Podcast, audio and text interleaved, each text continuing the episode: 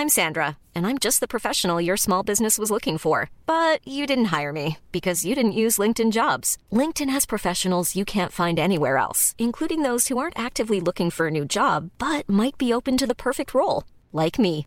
In a given month, over 70% of LinkedIn users don't visit other leading job sites. So if you're not looking on LinkedIn, you'll miss out on great candidates like Sandra. Start hiring professionals like a professional. Post your free job on linkedin.com/people today. Wow. Nice. Yeah. What you're hearing are the sounds of people everywhere putting on Bombas socks, underwear, and t-shirts made from absurdly soft materials that feel like plush clouds. Yeah, that plush. And the best part? For every item you purchase, Bombas donates another to someone facing homelessness. Bombas. Big comfort for everyone. Go to bombas.com slash ACAST and use code ACAST for 20% off your first purchase. That's bombas.com slash ACAST. Code ACAST. The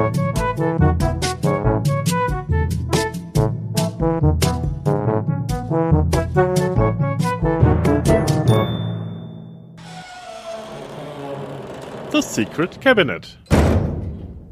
Hello, and welcome to a new episode of The Secret Cabinet, titled What's That Smell? A Short History of Stink. As the Buddler recently heard in a conference, not everything was bad before the Reformation, because the followers of Luther didn't just throw out the old leaders and popes and dust off 1500 years of forgotten history, but they also brought something back to the church rooms, which was the stink because with, with the new liturgy, the frankincense disappeared. Already, Thomas of Aquinas described the spiritual nature of the smoking incense, but also did not fail to mention that it also served the purpose of covering the smell of the churchgoers themselves, which he confessed could be quite disgusting. In the unheated cathedrals, the congregation would have to scoot together a little closer in the colder times of the year which was quite noticeable in the unventilated rooms, at least olfactorily. Add to that the smell of the decomposing bodies in the crypts and the graveyards often surrounding the church, which all that I'm sure didn't help. Protestants came up with the idea to when they built new churches, unlike the Gothic churches of yore, they made it so that the windows could be opened. And also start wearing these like balls around their necks filled with things of pleasant smells and German Bisam apples. The belief also existed that loud noises, like firing a cannon, might disperse the smell. Uh, hopefully not indoors, but the regular washing of clothes and, and then also the body, that was kind of a later development. Here and there, the belief did persist that washing would somehow weakens your strength to fight off disease, since obviously the water would, through the pores, be soaked up into the body and would obviously disturb the four humors. You know, blood, phlegm, yellow, and black bile. But on the other hand, people were kind of used to the smell because one always smelled that way. And in fact, after about 15 minutes of a constant smell, people no longer really notice. Your brain just shuts it off. But that many tightly packed, smelly people was a challenge even for the most hardcore Protestants. Today, our whole world is deodorized. Everything from washing machines, toilets, office space, and bedrooms all have their own marketed deodorizers. A buddy of mine recently bought a deodorizer for under the bed. But sometimes, on warmer days when packed in, let's say, public transport, one does still wish for a mobile air freshener or maybe more like a gas mask and oxygen. Because over perfumated people's smell still lingers for minutes after they've left. But the smell landscape of history is definitely different than what we're used to today. In comparison to our animal fellow inhabitants, we've deviated quite a bit on the natural state of what we can smell. And yet, still, smell plays an important role in the prehistoric fight for survival. Not only could our little noses detect potential eating opportunities or even warn us from dangerous predators, but our sniffers would also let us know if some food had gone bad or if something might be the source of a disease, like uh, keeping us away from our own feces. Another thing still easily detected is fire. One single lit match, and our amygdala starts firing off the alarms because there could be a danger of fire nearby. And not least of which, smell plays a role in the selection of a partner and even sexual attraction. Napoleon wrote to Josephine, I'm about to come home, don't wash yourself.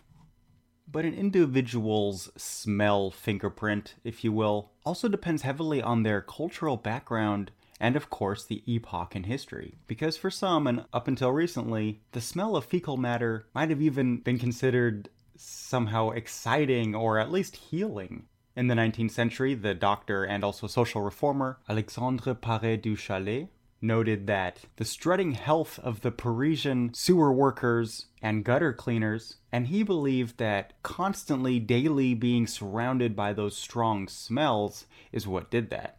Furthermore, he was able to show three swoon prone women, three women prone to fainting, that were healed through the s- smell of toilets. Quote, their well fed appearance and healthy color should be emphasized. But already in the 17th century, our doctor wasn't alone because in London, as a way to stop the plague, they thought it would be a good idea to open the sewage pits and let the smell of feces clear the air. And those exact same intentions are what the inhabitants of Madrid had in 1760 in the regularly spreading of manure in the streets to encourage the public health through the smell. In other places, and especially in the previous centuries, one wouldn't have even had to go to the trouble. Unlike in Rome, even in ancient days where there was plenty of water for rinsing the streets, this was replaced in the Middle Ages with dark corners and the walls. Only the more well to do inhabitants, as well as cloisters and monasteries, had some sort of latrine. The simpler folk simply dumped the contents of their bedpans into the streets, which is the background of the saying used in Great Britain, garde l'eau, which is, comes from the French warning water or watch out water, is supposedly where the British get their word loo for toilet. Add on to all of this the animals that ran around freely in the streets and the often missing garbage disposal service. Even Martin Luther, according to some of the many conversations he'd have around the table, that his brother in law didn't just carry him on his shoulders on the way to school because it was so steep. Now and then, efforts were made to clear the streets, like in Cologne, who tried to start a garbage disposal service. This kind of had mixed results. One complaint from 1579 of the Cologne City Council shows that they thought all the garbage around their houses made it very unclean. And one complaint in Constance where from a neighbor who had lit a burning prophet in his front yard. And no, not that prophet, but in fact he had set afire a profat, a latrine really, which his neighbor complained about. And the inhabitants had the occasional job of clearing the ditches that drained off into the Lake Constance, because those drainage ditches just became clogged and clogged over time. Some cities did install gutters on the streets to get rid of the worst of the worst. Freiburg am Breisgau still has these till today. They're very picturesque and in the summer seem to serve no purpose other than to cool one's feet. Let us forget their original purpose. But towards the end of the 18th century, people really started to think of themselves as individuals more and more in a way. And as one started to notice how the smell of oneself, and it kind of became more and more conscious, so also grew the intolerance of the smell of others. As Alain Corbin wrote in his book about the history of smell, he basically wrote that as people became more autonomous or, or the realization of themselves became more conscious, then also the smell of others became more and more seen as a bodily attack, a sort of encroachment on your one's own personal sphere or personal space. And this is then what became new rules of etiquette. For instance, if one is passing another by who is in that moment relieving themselves, simply keep on walking and take no note. And that's the time when we also get the laws of all public displays of uh, relieving oneself had to be done outside of the eyes of others. It had to be done in privacy. And in the laws was written down, one had to go seek a good place for this not just, uh, you know, defecate in public. And over were the days when you had these long benches, like in Versailles, where people just sat down together without having to even stop or pause the social conversation happening. But what came, on the other hand, was the strange time of the what's called in German an Abtrittanbieter, one which offers to carry the refuse away. One young traveler, Johann Christoph Sachse, who happened to be spending time in Hamburg in 1777, he heard a woman call Will die wat marken?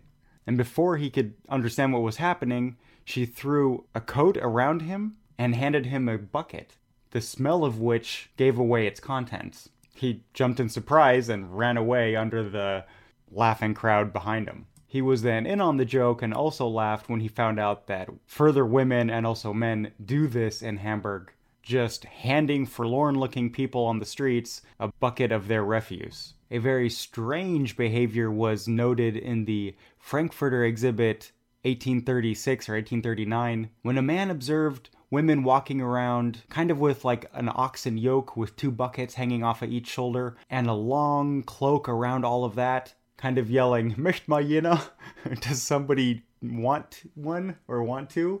And then young men or, or the, the crowd, someone in the crowd, ducking underneath the cover with one of the buckets. And that was, yeah, that was your porta potty in the 19th century. In Wien, of course, they had the Kaiser König privileged so called Retiraden, retirades. They also kind of carried a portable bucket around, mostly staunch women and walked around the, the market squares of the town. The end of the trade kind of came when people started to build public toilets or public facilities, uh, like in Berlin in 1863, with the breathtaking amount of two toilets in the whole city and even those two were only built supposedly because of the visiting Queen Victoria was disgusted from all the men urinating in public right on the streets. Queen Victoria herself was a little ahead of the times when it comes to toilet hygiene. She is supposed to have had the first flushing toilet in the modern sense where the disposal drain has a kink in it which makes it odoriferously neutral.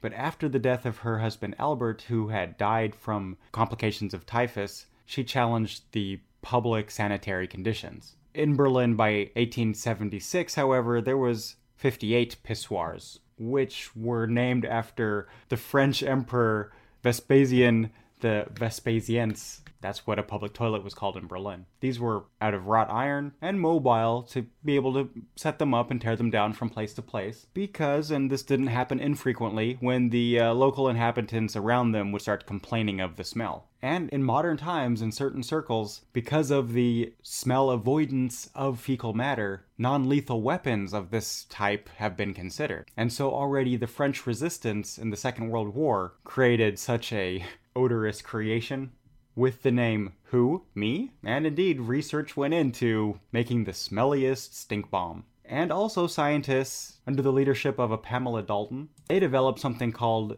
US government standard malodor, and being researched with the same efficiency of modern air fresheners and deodorizers. Another five substances were developed which put together are known as the stench soup, which, reaching across borders and cultures, can be called the worst smell known to man. And speaking of smells, what smells so burnt? Oh, my dinner. The Secret Cabinet is by Der Buddler, who does the original in German. I'm the humble translator, Travis Dow. Come check out my other shows on podcastnik.com. That's podcastnik.com.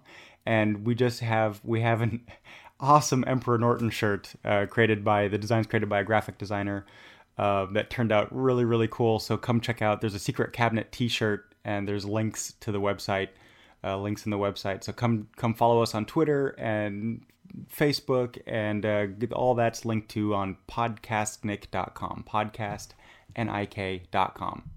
And we're an Agora Podcast Network member. And this month, the podcast of the month is our own Agora feed where we talk about or where we interview the podcasters and get some behind the scenes. And that also, it's history podcasters interviewing inter- history podcasters. So that turns into really uh, great stuff. And you get to meet some of the other members of Agora. So go check that out at agorapodcastnetwork.com. And thanks so much for listening. Oh Himmel, mein Abendessen! Ja, entschuldigt mich kurz. Ah, wie konnte das passieren? Oh, alles angebrannt. Nein. Alles. Musik